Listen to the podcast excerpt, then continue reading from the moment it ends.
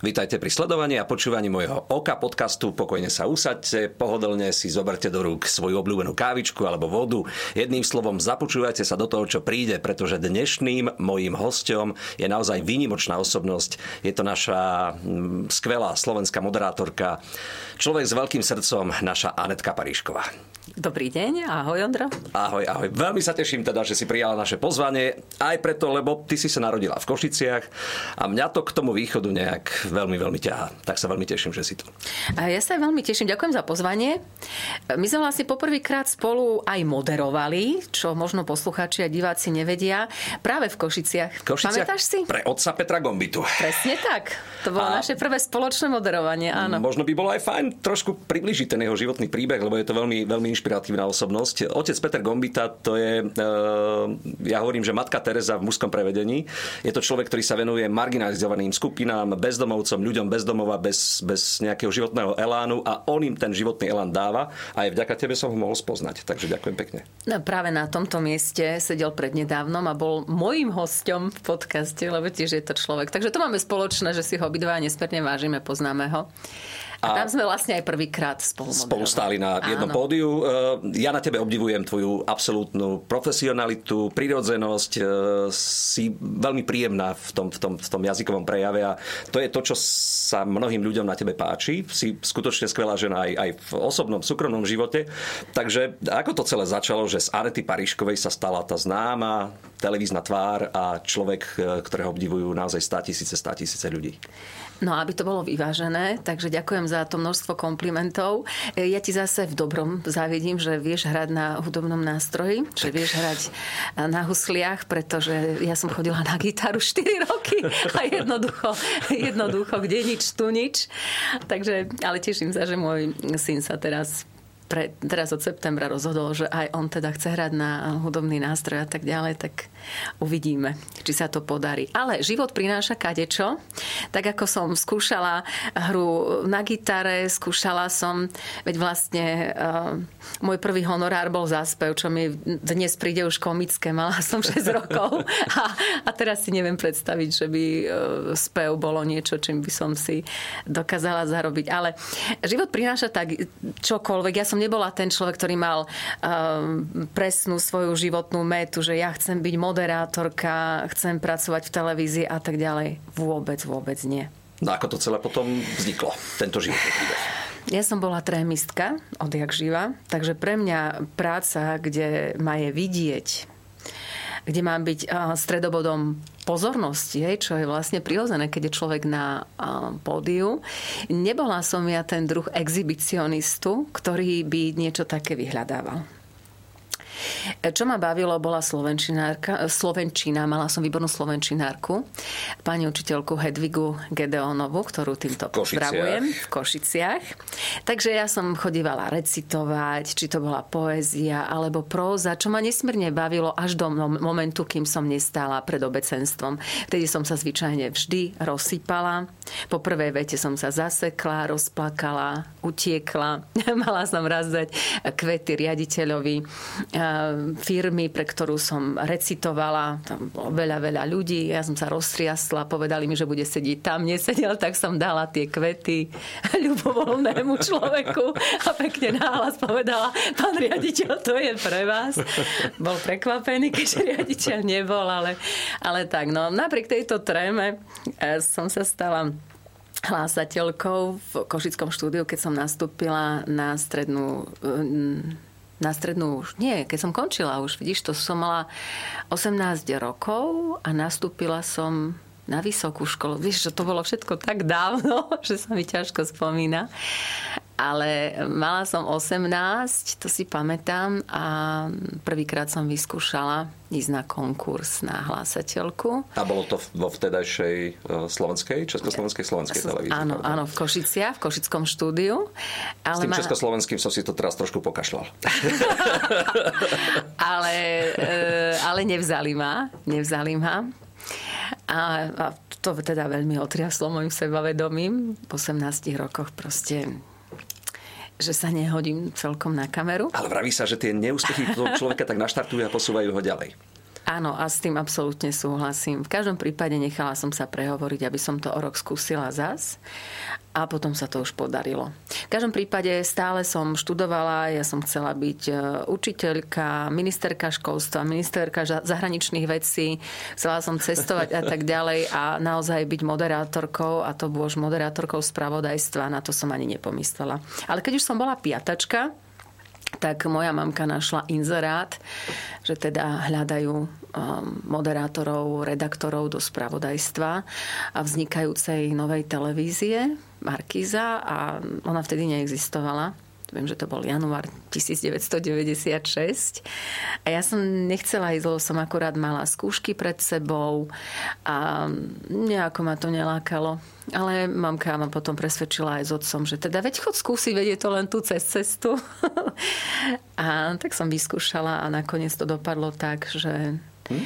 som sa stala moderátorkou, i keď ja som veľmi chcela byť takoutou reportérkou, ktorá chodí um, do terénu, eh, do povedzme nejakých bojových zón s prilbou na hlave robiť takéto reportáže. Keď si na to dnes pomyslím a vidím prácu mojich kolegov, ktorí teda prinášajú reportáže eh, z Ukrajiny, a spomeniem si na to, akú som mala vtedy odvahu a toto som chcela. No dnes si to neviem predstaviť, pretože mne by to zlomilo asi srdce vidieť všetky tie hrôzy. Stačí, že ich vidím vidím na televíznej obrazovke a mám s tým veľký problém. Takže myslím no, si, že... Ale vieš, čo rozhodlo? Je to To je, to je, to, ale nerozhodlo no. to. Rozhodlo to.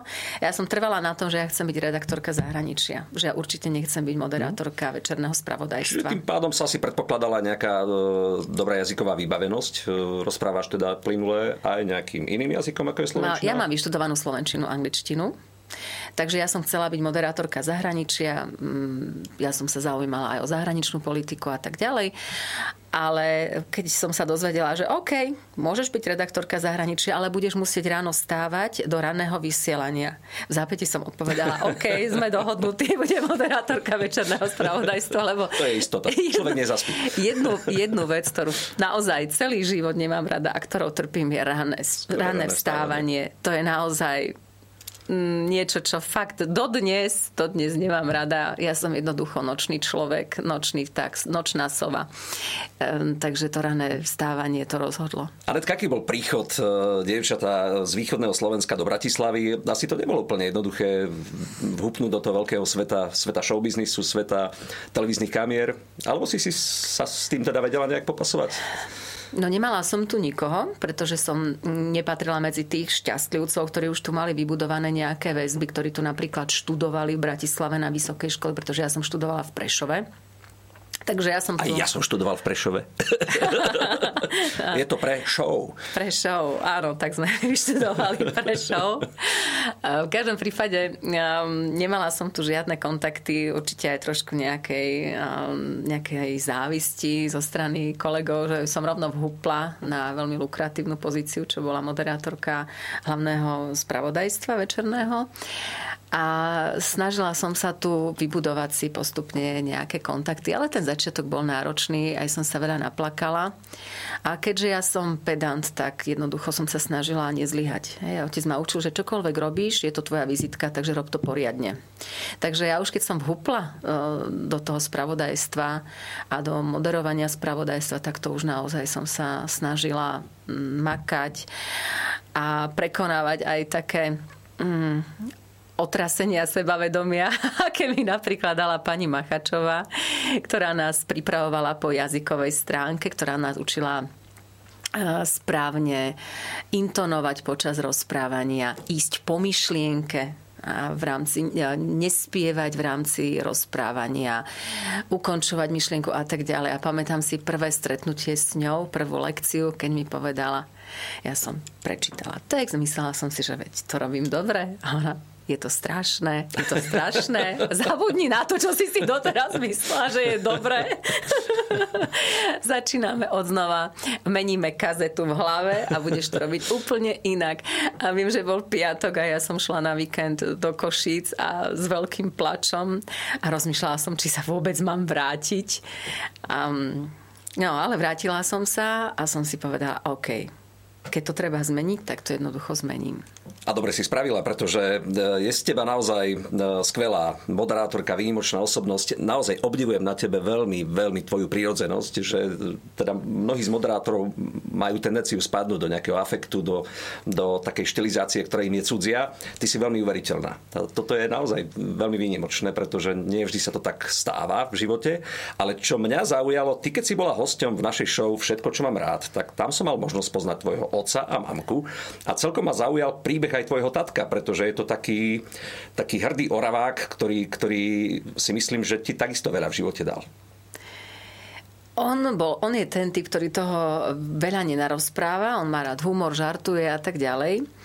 Ale vlastne on také tie životné princípy, to by som povedala, životné princípy mi dal on. Hej, to je napríklad to, čo som už spomínala, hej, že čokoľvek robíš, či je to e, finančne ohodnotené, alebo to robíš len tak, e, či je to karita vždy to poriadne, lebo všetko to o tebe niečo vypovedá, je to tvoja vizitka, takže snažím sa.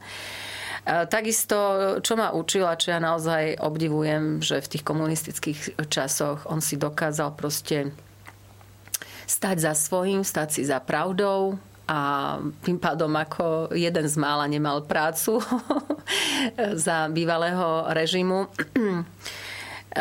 Samozrejme, ten jeho antikomunistický postoj um, mu stiažoval život do značnej miery. A som rada, že Nežná revolúcia ma zastihla, keď som mala 16 rokov, pretože obávam sa, že napriek, napriek tomu, že som mala samé jednotky, tak by som mm, nemohla študovať na vysokej škole. Nemohla by som sa stať učiteľkou, čo som veľmi chcela. A keď som sa na to otca pýtala, že otci, ale iní išli aj, vstúpili do komunistickej strany, aby sa rodina mala dobre, aby mali dosť peňazí, aby deti študovali a tak ďalej a otec jednoducho povedal, že nie. Človek má mať pevný charakter.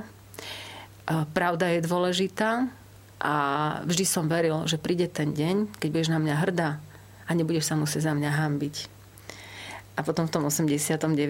som naozaj už som bola staršia a vlastne aj s odstupom času som pochopila veľa tých vecí, ktoré, ktoré mi hovoril. Je to človek, ktorý by nedokázal nikoho nikdy podplácať ani nič. Je vlastne um, jeden z tých veľmi, veľmi čestných ľudí, pravdivých, ktorých poznám. Takže uh, obdivujú ho je aj naozaj veľkým vzorom pre uh, svojich vnúkov, ktorí ho volajú legenda. že detko je legenda. A takisto aj čo sa týka športu, uh, keď dodnes vlastne má 81 rokov, Chodívam s ním ako sprievod aj s deťmi a proste všetci celá perepuť na majstrovstva sveta, pretože stále hrá ping-pong ako veterán.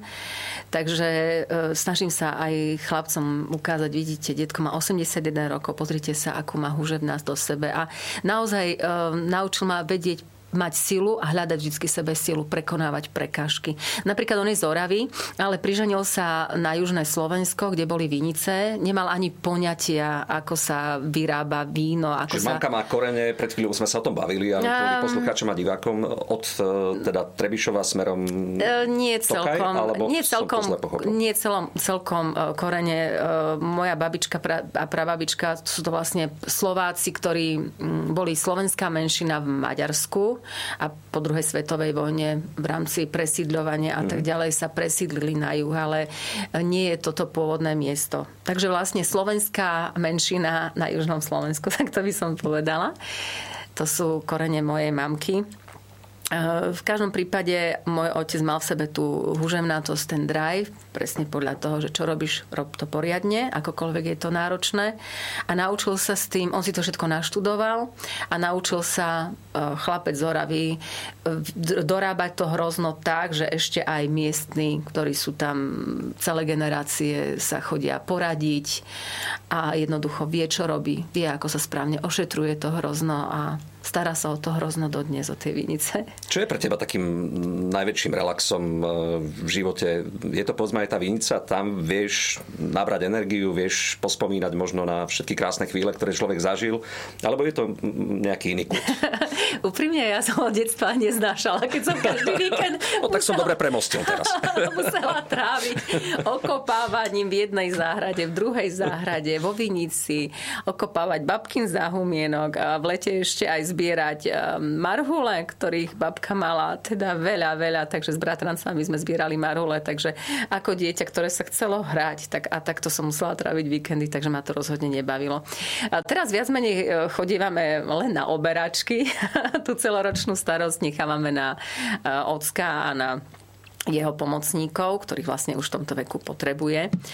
Ale mm, Teraz s odstupom času naozaj je pravda, že čím je človek starší, tým bližšie asi k tej zemi tiahne.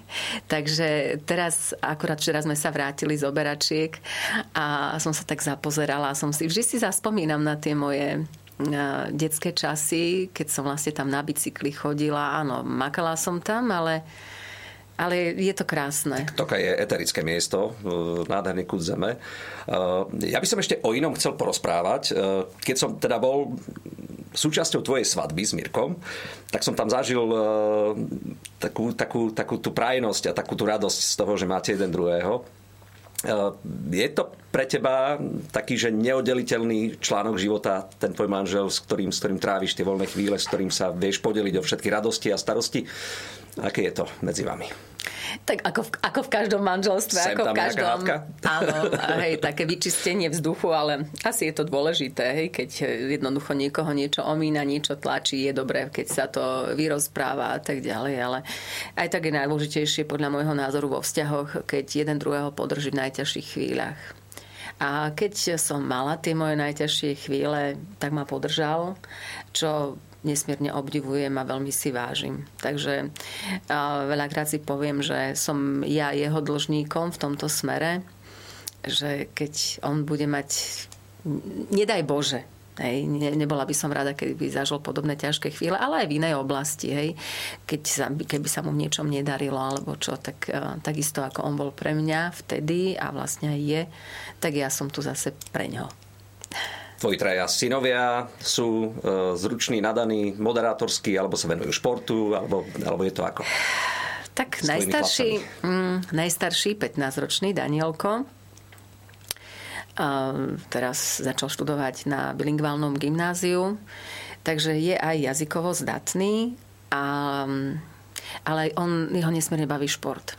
6 rokov hrával tenis a potom jedného dňa keď e, musel mať povinnú ročnú prestávku zo zdravotných dôvodov, tak po tej ročnej prestávke mi povedala mamka, nie tenis, milujem basketbal ja som si myslela, že žartuje. Vieš, ako to je s deťmi, hej?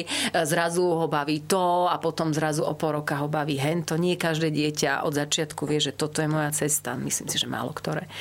Takže on takto sa zamiloval do tenisu, do basketbalu a drží ho to dodnes. A je to taká vášeň, že on aj keď neboli tréningy e, počas leta alebo čo, a to ja obdivujem.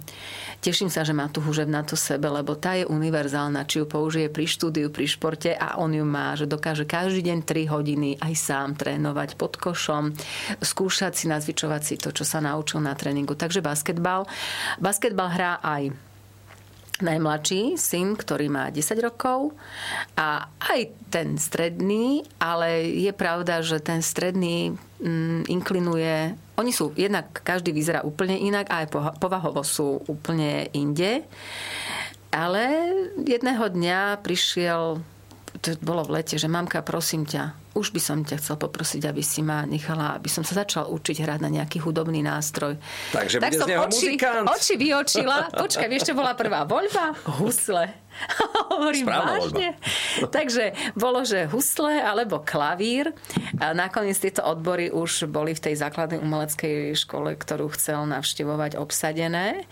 Takže sa dal na spev. No a veľmi sa teším, pretože už v novembri bude mať prvé mm, vystúpenie v Slovenskej filharmonii a teším sa, lebo vyzerá to tak, že to toho baví, takže už budeme mať druhé dieťa v rodine, ktoré sa venuje spevu, pretože e, Mirková mladšia cerka, oni sú už e, dospelé dievčatá, ale Lejka napríklad spieva tiež, spieva výborne, spieva v muzikáloch, tak budeme už mať aj mužské zastúpenie, wow. čo sa týka spevu. No dúfam, že mu to vydrží a ja si len držím palca, aby mu to vydržalo, pretože hudba je univerzálna reč duše, som niekde raz čítal a ja si myslím, že človek, ktorý sa venuje umeniu, nemôže byť zlým človekom. O tebe je známe, že ty si sa venovala aj neviem, či to teraz dobre pamätám, balet, tanec... Balet celkom nie. Balet celkom nie, tak tanec, tanec tam bol. Mal, venovala som sa modernej gymnastike, Moderná ale... gymnastika. Tak som vedel, áno, že niečo je tam. Ale bolo to podobné ako s tou hudbný. gitarou. Jednoducho, keď nemáš také tie prirodzené vlohy, tak ja som jednoducho nebola ohybná. Takže mamka si aj zo mňa robila žarty, že som tvrdá ako štolverka a proste jednoducho pre mňa to, čo urobiť mostík alebo šnuru alebo roštep, čo bolo pre ostatné dievčatá pomerne jednoduché, tak pre mňa to bola hrozná drina. Ja si pamätám, že doma s plačom som si to skúšala a e, naťahovala si svaly a mm, chodila po špičkách, snažila som sa, snažila, ale e, nebolo bolo to pre mňa to práve, čo ma potom neskôr chytilo, to bol tanec. A ja dodnes nesmerne rada tancujem. Spoločenský tanec. Teda. Spoločenské tance. No hip-hop nie, ale také tie klasické spoločenské tance. Ale čo mám e, rada, keď si tancujem podľa seba. Takže počujem hudbu a vlastne tú hudbu pretavujem do tanca. Hm. Takže to ma nesmierne baví. Takže ja si aj doma tancujem a veľmi, veľmi rada chodím. Takže som si aj na 50 pýtal sama Mirko, že čo by som 40, si prijala. 40. 50 A čo by som si prijala, tak som povedala, vieš čo, taký bežecký pás na balkón, ale na chodenie. Takže um, to chodenie Veľa vecí podľa mňa sa dá rozchodiť. To znamená, že aj keď sa človek pre niečo trápi a je to podľa mňa taká prirodzená forma pohybu. Takže ja veľmi rada chodím, ale rýchlo chodím mňa pomalé prechádzky otravujú. Hm. My aj keď sme sa s Mirkom stretli, tak hovorí, ach, konečne niekto, kto chodí tak rýchlo ako ja. A teraz občas už aj zavzdycha, pretože chodím ešte rýchlejšie.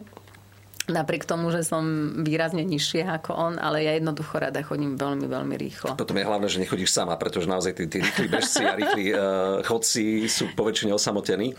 Uh, uh, jeden aspekt by som teda ešte chcel vypichnúť u teba, a to je súkromná materská škôlka. Neviem, či to teda diváci, poslucháči o tebe vedia, ale ty máš súkromnú materskú škôlku. Ako vznikol tento príbeh, že sa venuješ maličkým detičkám a, a jednoducho je to veľmi ťažká práca, ale veľmi záslužná práca. Takže ako to celé vzniklo? No, predovšetkým vždy som chcela byť učiteľka, mám vzťah k deťom, a vyštudovala som teda pedagogickú fakultu v Prešove a stala som sa učiteľkou, i keď nie e, pre prvý stupeň, ale druhý stupeň, 5-12 aprobácia slovenčina, angličtina, ale e, to, pedagogi- to pedagogické vzdelanie jednoducho mám Vždy som veľmi túžila po deťoch. E, veľmi dlho som spolupracovala so sloničatami, s Eukou Džodlovou. E, v Prešove sme robievali koncerty. Videl som ťa tam. A rada, rada som tam vždy veľmi, veľmi chodila. A dodnes aj, keď sa mm, stretneme napríklad s, e, s Ferkom Malogom, čo sme spolu aj moderovali vtedy, keď bol koncert e, Sloničat, tak dodnes na to s veľkou láskou a radosťou spomíname. Takže ten môj vzťah k deťom bol vždy veľmi silný a jedného dňa, keď už som mala dve svoje a čakala som tretieho, tak e, prišiel môj brat s myšlienkou, pretože oni so svojím kolegom robili denné tábory, že sú nevyužité priestory celoročne, hej, že sa využívajú len počas leta, že bolo by fajn, keby sa využívali celoročne. Že Anetka, že nechcela by si vstúpiť do takéhoto projektu. A som povedala, že OK, vstúpim, ale práve idem porodiť tretie dieťa, takže a mám veľa iných povinností. Takže len tak z diálky. No ale nakoniec som sa tomu začala venovať e, veľmi intenzívne aj ako riaditeľka. No a vlastne už je to, už je to 10 rokov veru čo vlastne vediem túto škôlku a mám z toho radosť, ale vzhľadom na to, že ja som vlastne netušila, ako sa tá školka robí, veľa vecí, proste som sa učila za jazdy, ako sa hovorí. A veľkou, veľkou pomocou pre mňa bola mm, moja kamarátka Monika Bukovičová, ktorá je riaditeľkou veľkej štátnej škôlky v Starej Ľubovni. Pozdravujem ťa, Monika a ktorá mi povedala, že Anetka, zvládneš to. Keď budeš potrebovať poradiť, pomôcť, ja ti vždy poradím. Pretože samozrejme tam sa človek musí zmestiť do nejakej legislatívy, do nejakých noriem a tak ďalej. Takže mala som veľmi silný poradný hlas a vlastne sme sa skamarátili postupne e, s Monikou, pretože pôvodne ona mala byť riaditeľkou hmm. škôlky, ale jednoducho sa situácia zmenila, ale zostala mi um, priateľom na telefón, priateľom na diálku a ja si to nesmierne vážim a postupne sme sa stali dobrými kamarátkami. Takže tak, no. A funguje táto škôlka dodnes. Máme detičky od, jeho, od jedného roka až do 6 až do školy. Už súrodenci, už ďalšie generácie chodia a mám z toho nesmierú radosť. A pani učiteľky sú pre mňa takým elixírom mladosti, lebo sú to mladé, sympatické dievčatá, plné energie, plné úžasných nápadov. A ja si ich prácu nesmierne vážim, pretože, ako si už povedal, je to naozaj náročná práca. Veľmi náročná práca. Uh, ty si v úvode spomínala spev a ja by som v závere nášho podcastu teda chcel využiť, že moje husle sú v tejto chvíli v mojich rukách a poprosiť ťa možno nejakú pesničku úplne, alebo aspoň nejaký popevok, ktorý by zaznel v závere nášho Oka podcastu. A nie, niečo, čo poznáš aj ty. No, to povedz. A, a neviem, či to poznáš, a ja neviem, či to viem zaspievať. A teraz vo Vinici s vínkom, to sa, sa spieva ľahšie, to spieva Veľa samo. a často a, a nahlas. Anička konala, eštiše pýtala, či na druhým švece parobci budzece či na druhým švece parobci budzece. Budzeme, budzeme, ty švarná Aničko. Budzeme si bočkať s tvojo beleličko.